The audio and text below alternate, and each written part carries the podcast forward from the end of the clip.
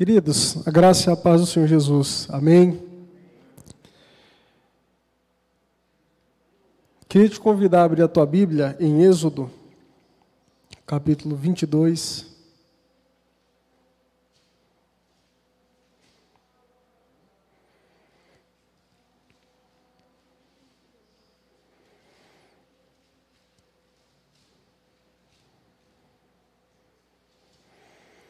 Êxodo capítulo 22.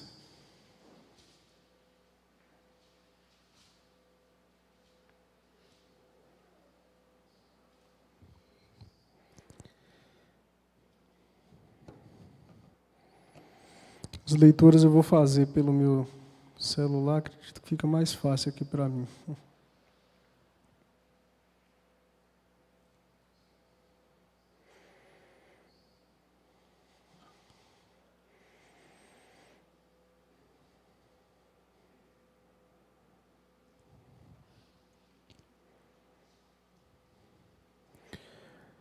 Faremos a leitura, aliás, falei capítulo 22, Êxodo 20, perdão, irmãos.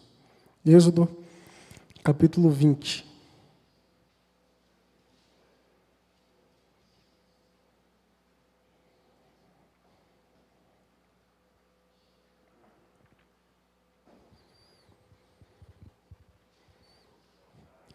Pode apagar aqui para ficar mais claro, mais sentido pessoal.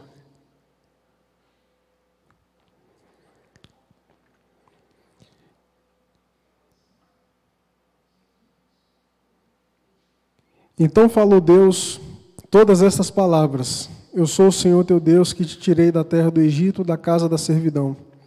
Não terás outros deuses diante de mim.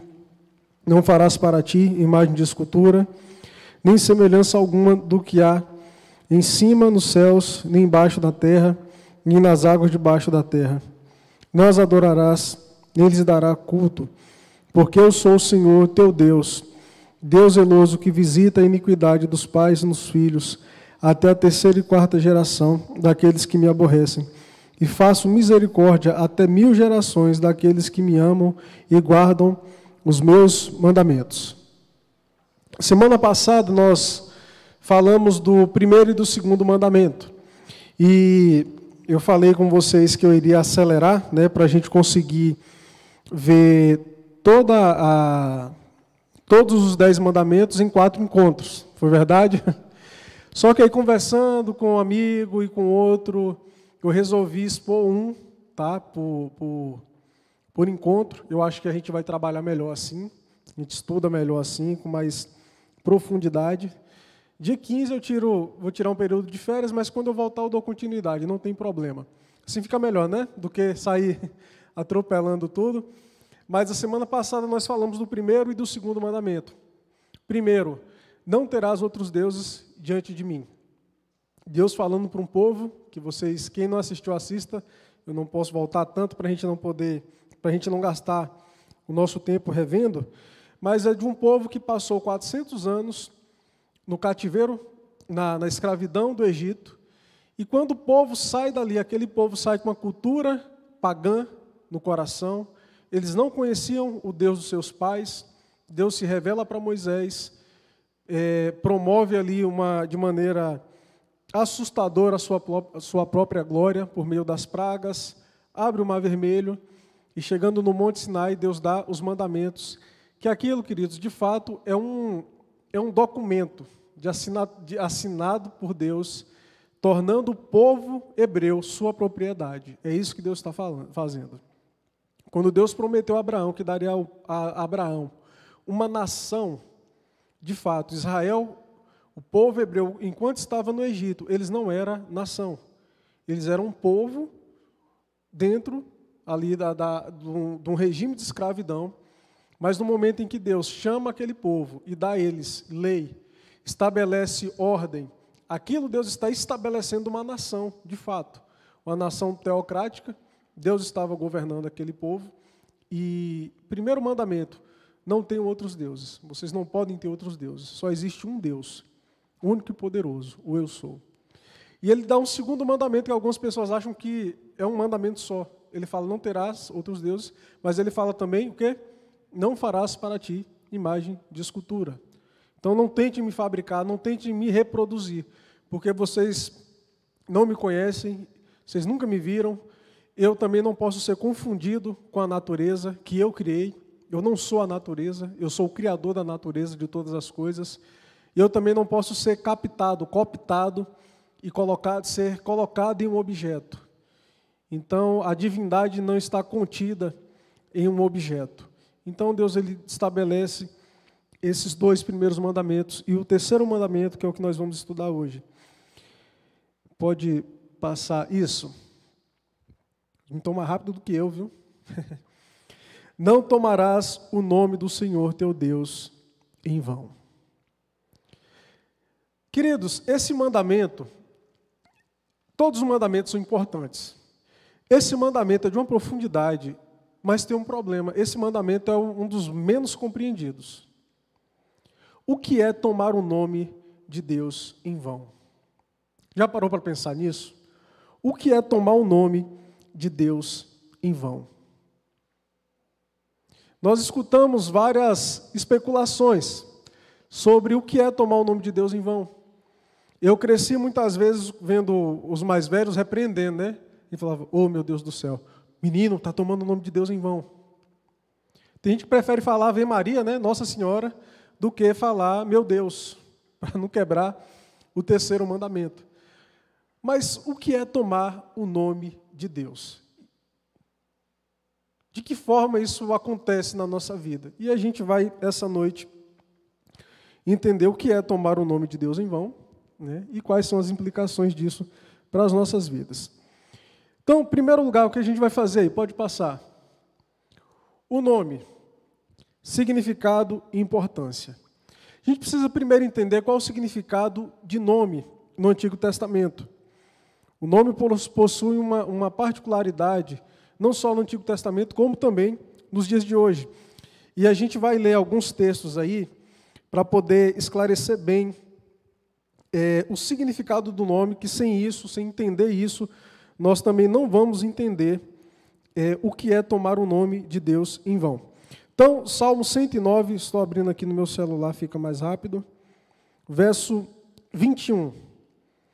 Olha só o que diz. Mas tu, Senhor Deus, age por mim, por amor do teu nome. Livra-me, porque é grande a tua misericórdia. O salmista fala isso, por amor do teu nome. Mas o que é que tem a ver o nome, queridos? Gente, o nome não é simplesmente a sonoridade que identifica o indivíduo. No nosso nome, nós carregamos a nossa história, não é verdade? A nossa identidade, as nossas particularidades. É interessante que todo mundo, na hora de dar nome para um filho, pensa muito bem. Ninguém escolhe aleatoriamente, bota esse. Não, a gente quer um nome que tenha sentido. E é interessante porque quando eu estava conversando com o Tamires, e aí qual nome a gente vai colocar? Aí Tamires, põe fulana. Aí às vezes me lembrava uma colega minha da escola, que era chata. Eu não, porque eu já ligo o nome à identidade da pessoa. É interessante isso. A gente já faz essa ligação, porque o nome não é apenas o nome. Quando eu falo o Anderson, quem é o Anderson? Não é o Anderson da nossa igreja, né, à frente do discipulado e tal. Então, a gente, sei quem é.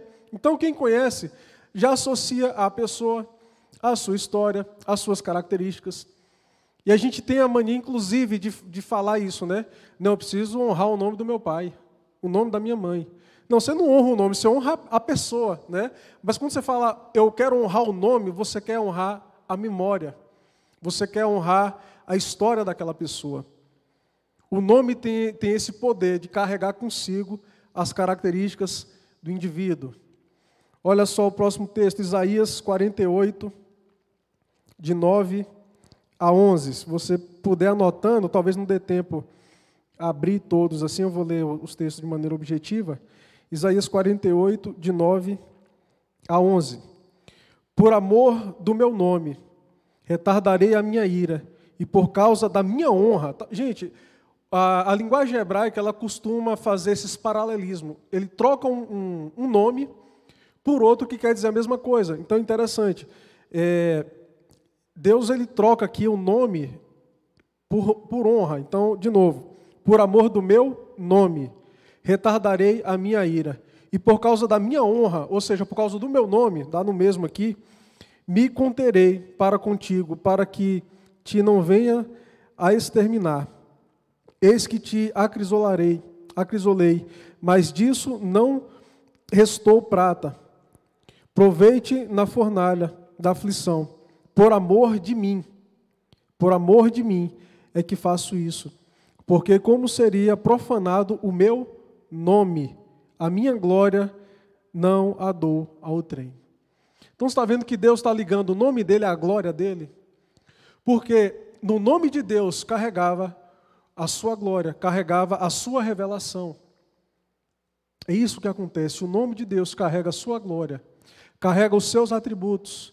E por isso que constantemente a gente vê Deus falando dessa maneira. Por amor do meu nome, por amor da minha glória. Próximo texto, Ezequiel 29. Texto também bem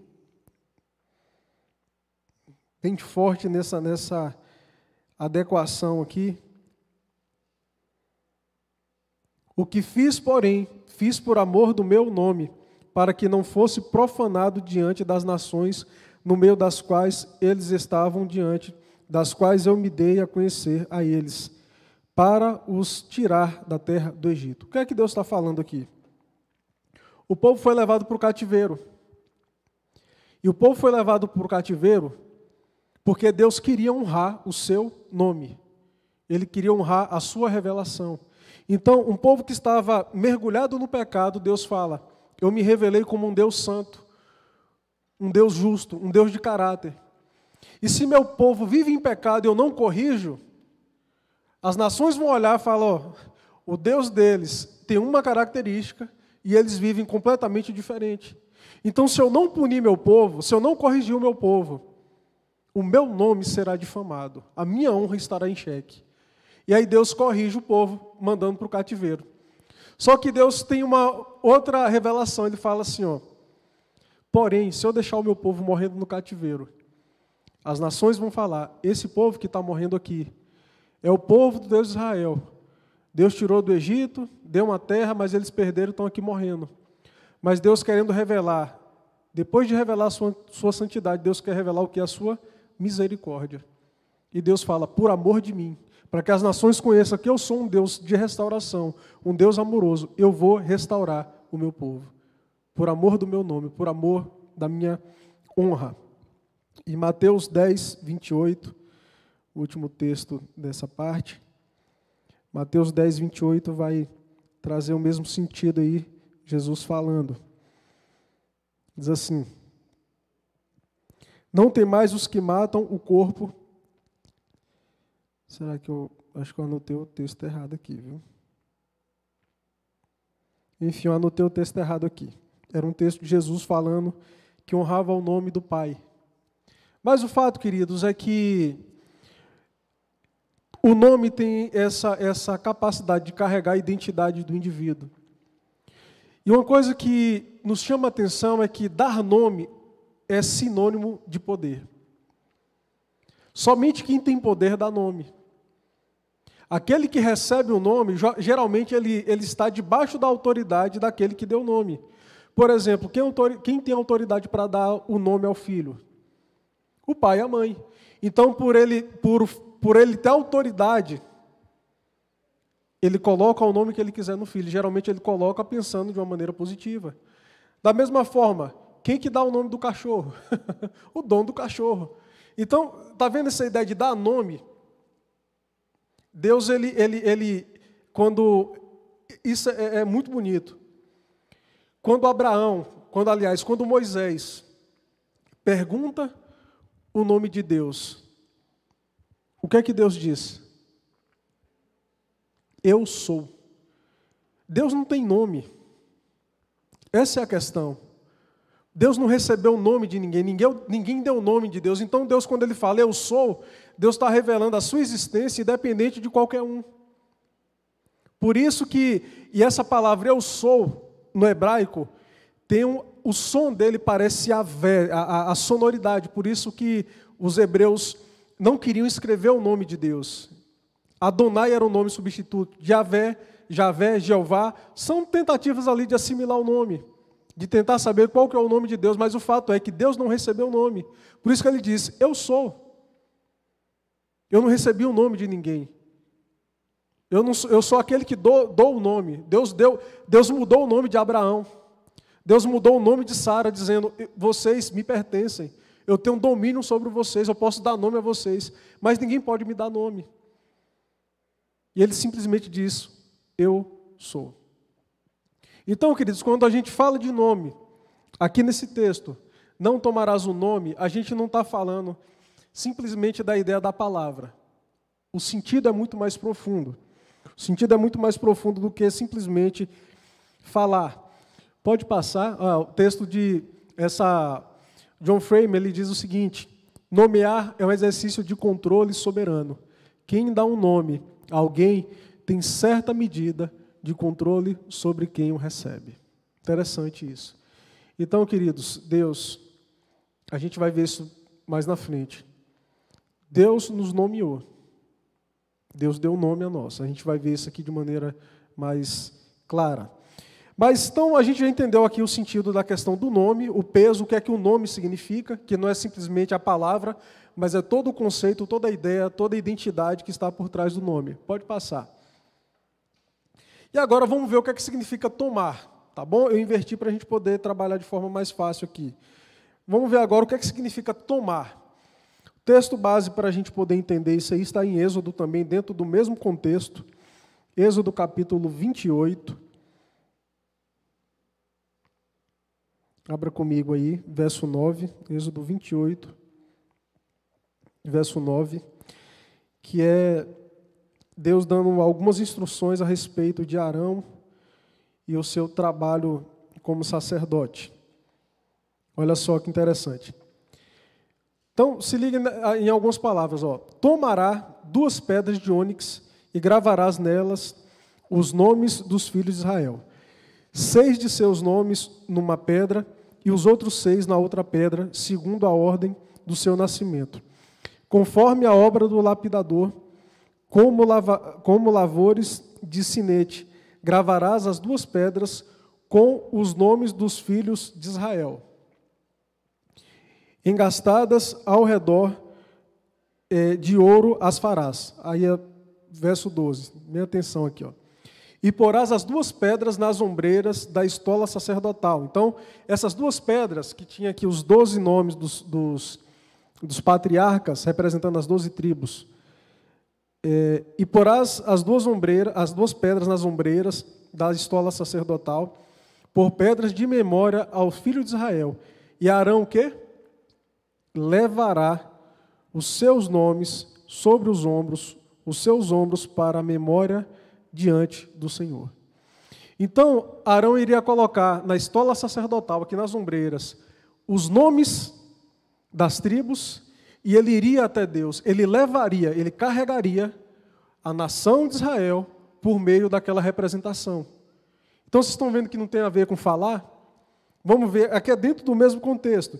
Pula aí agora para o verso 29 e o verso 30.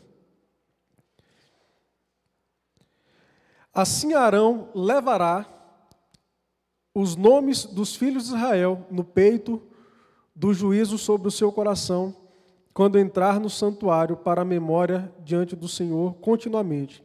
Também porás no peitoral do juízo o urim e o tumim, para que estejam sobre o coração de Arão, quando entrar perante o Senhor. Assim Arão levará o juízo dos filhos de Israel sobre o seu coração diante do Senhor continuamente. A palavra hebraica aqui, queridos, levar, é a mesma palavra para tomar. É a mesma palavra. Se a gente, Arão tomará, é aqui a mesma palavra. Na tradução muda, mas quando você vai no sentido original, na raiz da palavra, é a mesma palavra. Tomar e levar. E para encerrar o verso 36, farás também uma lâmina de ouro puro e nela gravarás a maneira de gravuras e sinetes, santidade ao Senhor. Atalás com cordão de estofo azul, de maneira que esteja na mitra, bem na frente, na mitra, estará. Então, tinha uma plaquinha que o sacerdote colocava na testa, tá? E estará sobre a testa de Arão, para que Arão leve a iniquidade concernente às coisas santas que os filhos de Israel consagrarem em todas as ofertas das suas coisas santas. Sempre estará sobre a testa de Arão, para que eles sejam aceitos perante o Senhor. Então, gente, estão vendo que a ideia de levar, de tomar, é levar consigo?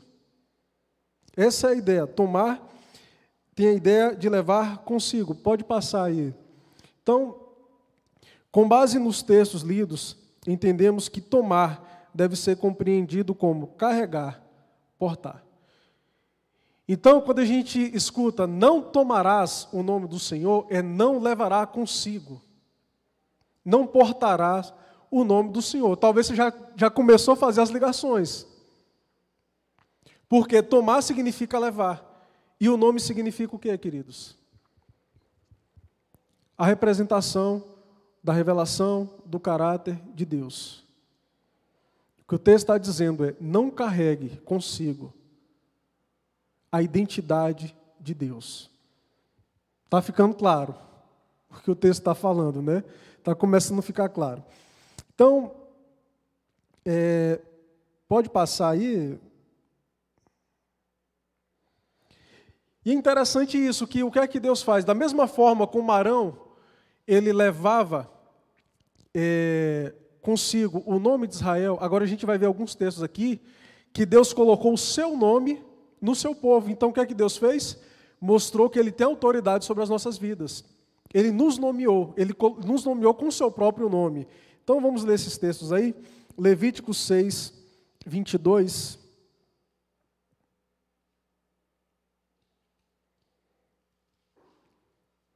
Levítico 6, verso 22 a 27.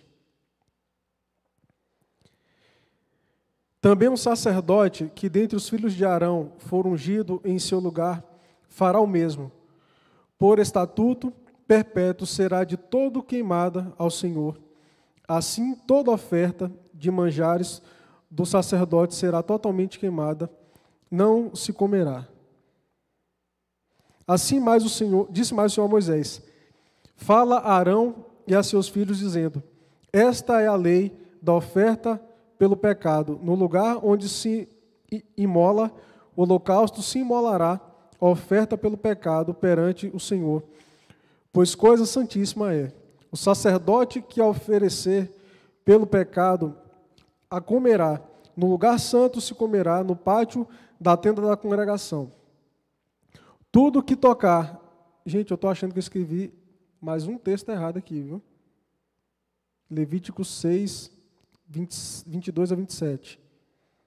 Esse texto está errado, vou precisar corrigir. Vamos aí para Deuteronômio. Eu vou apagar esse negócio aqui, gente, perdão. Não é possível que o de Deuteronômio vai estar errado. Deuteronômio 28.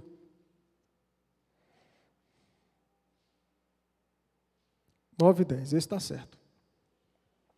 Deuteronômio 28, 9 e 10.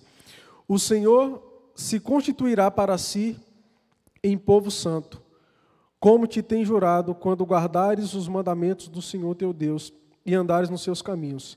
E todos os povos da terra verão que és chamado pelo nome do Senhor e terão medo de ti. Então, o que o texto está dizendo aqui é que o povo de Israel será chamado pelo nome do Senhor.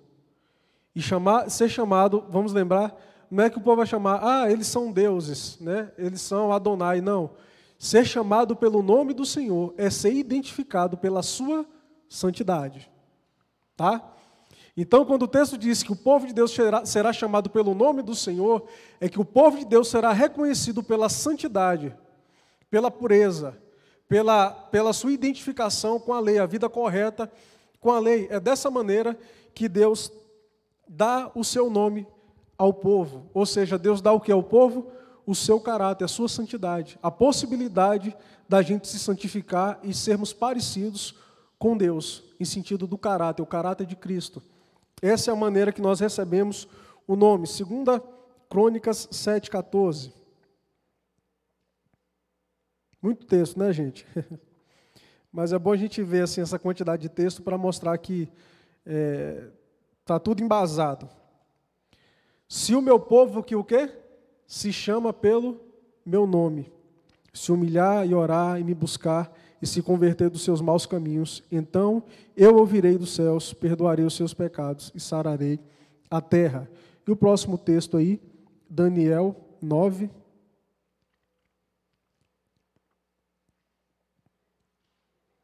Dezoito, 19.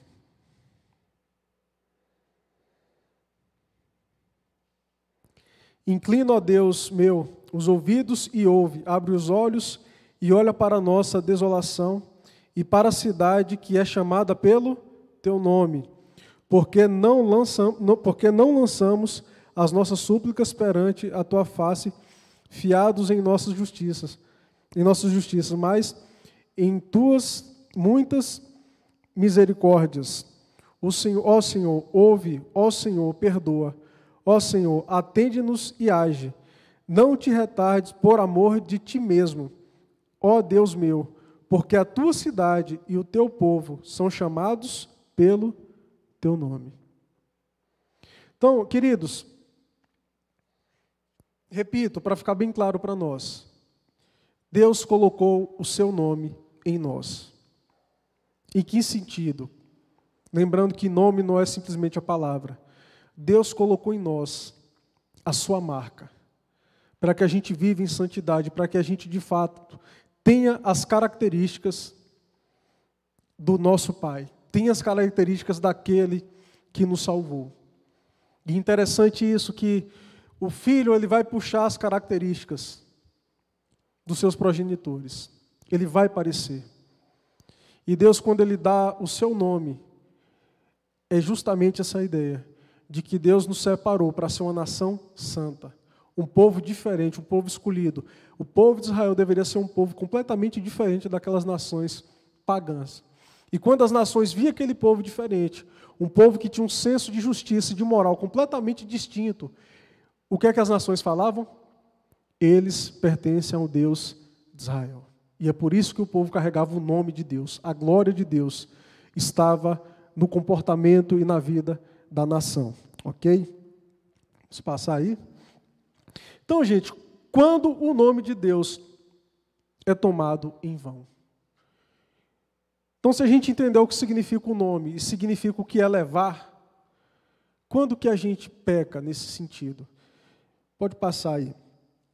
A gente vai ler esse primeiro texto, Deuteronômio 4,6, que apresenta aí o propósito que eu acabei de afirmar, né? Mas, para que é que Deus salvou aquele povo? Qual que era o sentido disso? E esse texto vai trazer justamente essa resposta. Guardai-os, pois, e cumpri-os. Deus está falando aqui a respeito dos mandamentos, tá bom? Porque isto será a vossa sabedoria e o vosso entendimento para os olhos dos povos que, ouvindo todos estes estatutos, dirão, certamente, este grande povo é gente sábia e inteligente. Ou seja, Deus deu os mandamentos e no final ele falou o seguinte, vocês precisam cumprir esses mandamentos, porque à medida que vocês estiverem comprometidos com esse mandamento, vocês se assemelharão ao meu caráter. E as nações vão olhar para vocês como luzeiro, como um farol na escuridão, como referência de um povo diferente. E o meu nome será glorificado por meio de vocês. O meu nome será glorificado por meio de vocês. Acho que eu contei para os irmãos aqui uma vez sobre um diácono que tem lá na igreja em João Dourado, Agenor. O cara já foi tricampeão brasileiro de karatê. Um cara que tinha um método de treino, assim, desses de filme de Van Damme, um negócio muito pesado. E ele havia sido, inclusive, cogitado para treinar a seleção brasileira de karatê, só que justamente por ser muito duro, acharam melhor não, né? Talvez não traria uma boa imagem para a federação brasileira. Mas o fato é que os alunos dele, quando chegavam nos campeonatos, os caras levavam tudo, tudo. Atletas agressivos, que não tinham medo de ninguém, rápidos. Não, os caras eram muito bons. Inclusive, tinha gente que, quando sabia que ia lutar com um aluno de Agenor, falava, não vou. Muita gente saía da competição por saber que ia enfrentar um deles. Porque o bom desempenho deles glorificava o nome de quem? Do professor. E é isso que Deus está falando, que o nosso desempenho cristão, a nossa santidade, a nossa correção diante da lei, glorifica o nome de Deus. Esse é o sentido. Então, vamos ler esses textos aí, Levíticos agora, que vai ser na contramão daquilo que Deus pediu. Levíticos 24, 16. Aquele que blasfemar o nome do Senhor será morto. Toda a congregação o apedrejará, tanto estrangeiro como natural, blasfemando o nome do Senhor será morto. É interessante que esse texto ele faz referência ao respeito que se deve dirigir ao nome de Deus, porque quando alguém blasfema, ele não blasfema apenas o nome, ele está blasfemando a pessoa de Deus. Então, do meio do povo de Deus, alguém que fizesse isso, ele deveria ser apedrejado, porque ele não demonstrava respeito pela pessoa de Deus, pelo Deus que se revelou, o caráter santo do Senhor. Isso era tratado com dureza, com punição severa, com a morte. Romanos capítulo 2, agora a gente vai começar a ver aí uns textos que dão uma contextualizada para nós, já no Novo Testamento. Romanos 2, 21, de 21 a 24.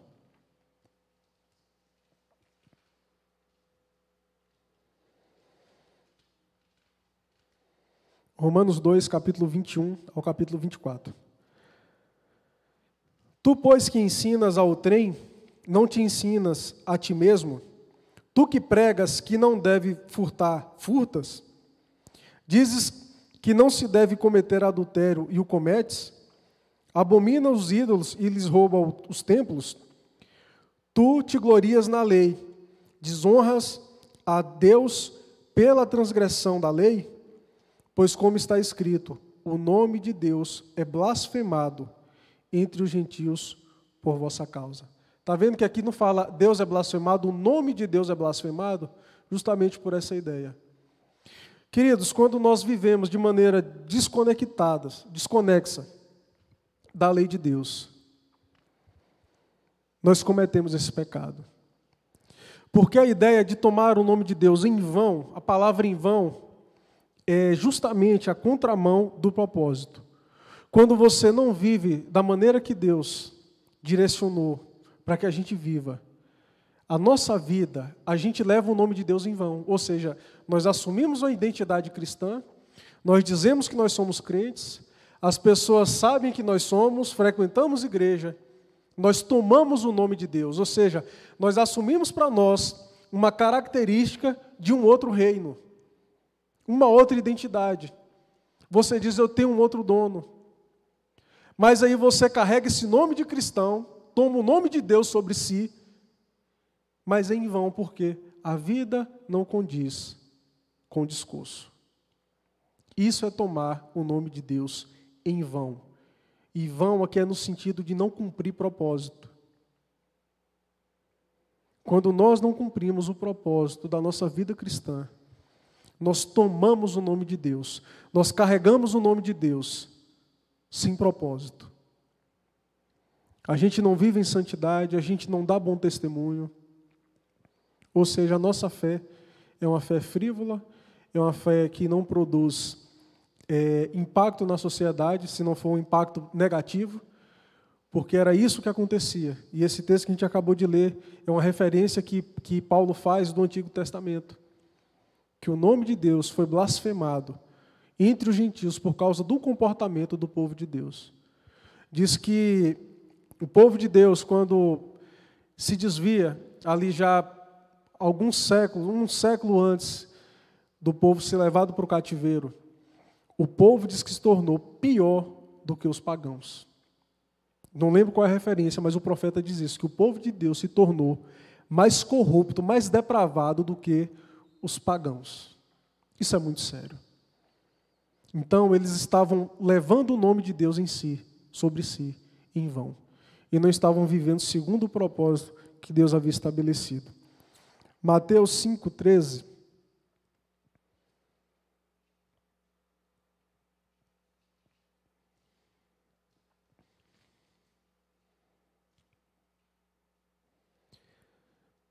Mateus capítulo 5, verso 13.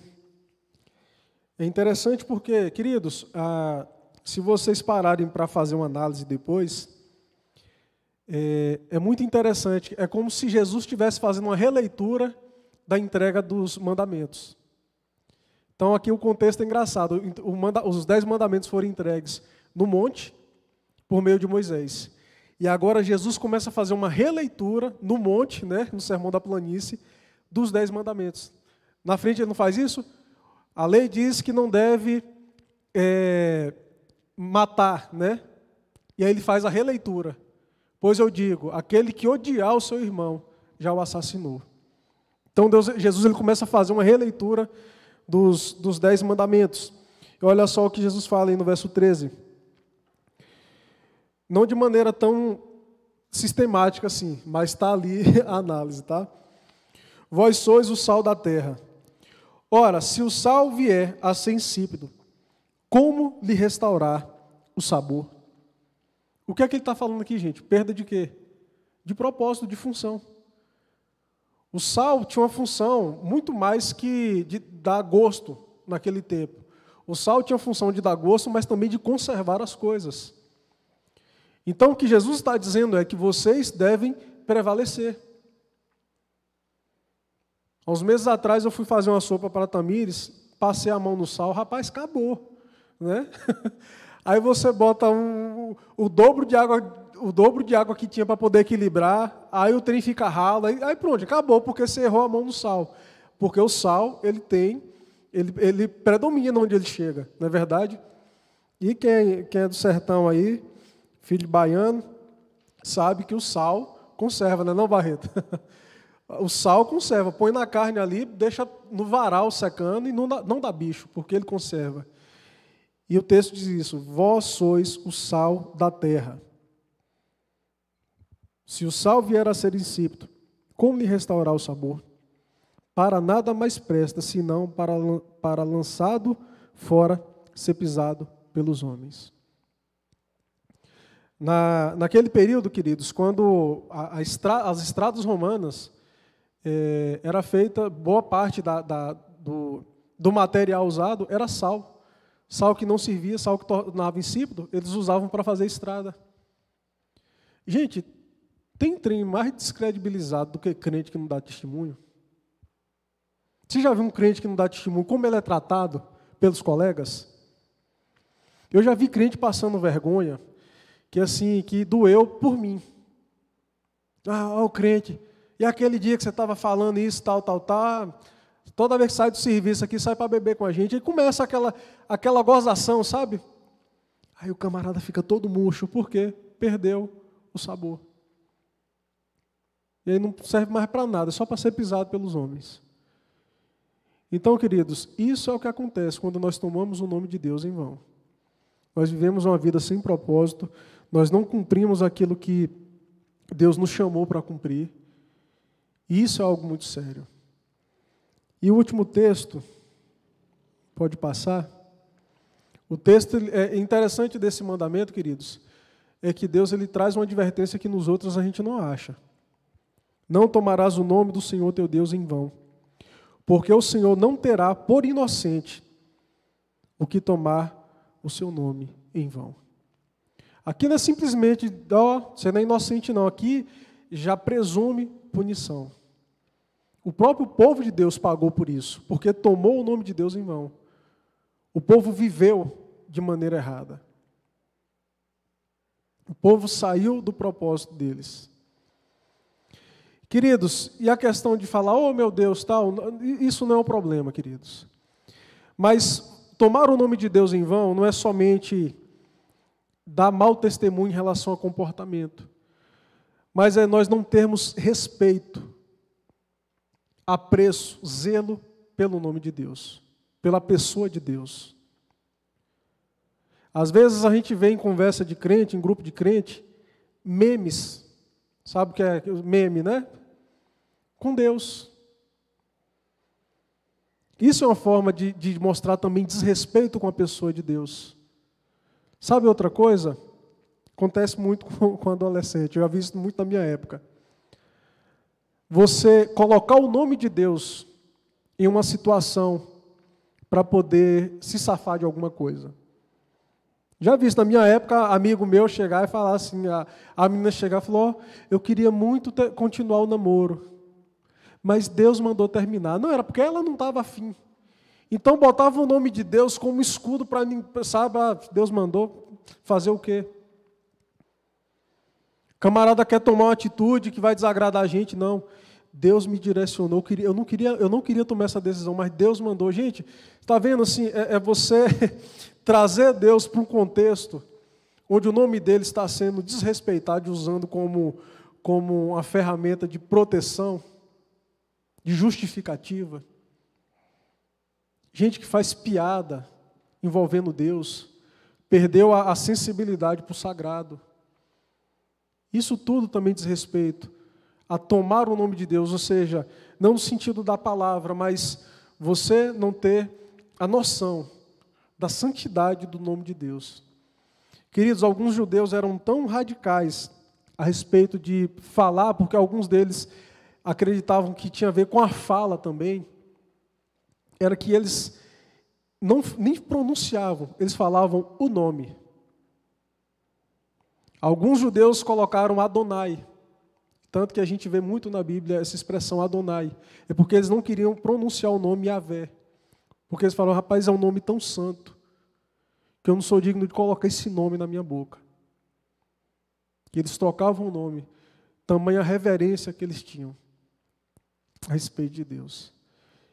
E a maior reverência, queridos, que nós podemos mostrar para com o nome de Deus é com as nossas vidas. É a maneira como a gente vive, é a maneira como a gente se submete. E que Deus nos livre de viver um evangelho onde a gente leva sobre nós o título de filhos de Deus, mas a gente carrega esse título em vão, porque a gente não preza por aquilo que a gente deveria prezar. A gente não se submete à palavra, a gente não se submete às escrituras como regra da nossa vida. E quando a gente faz isso, nós tomamos o nome de Deus em vão. Nós carregamos sobre nós uma identidade que a gente não preza por vivê-la de fato. Que Deus nos livre da idolatria, que Deus nos livre de fazer ídolos, de olhar para pessoas, coisas, como se aquilo fosse uma espécie de materialização da divindade. E que Deus nos livre também de tomar sobre nós o nome dele em vão e viver longe da sua palavra. Amém? Vamos orar? Vamos colocar de pé.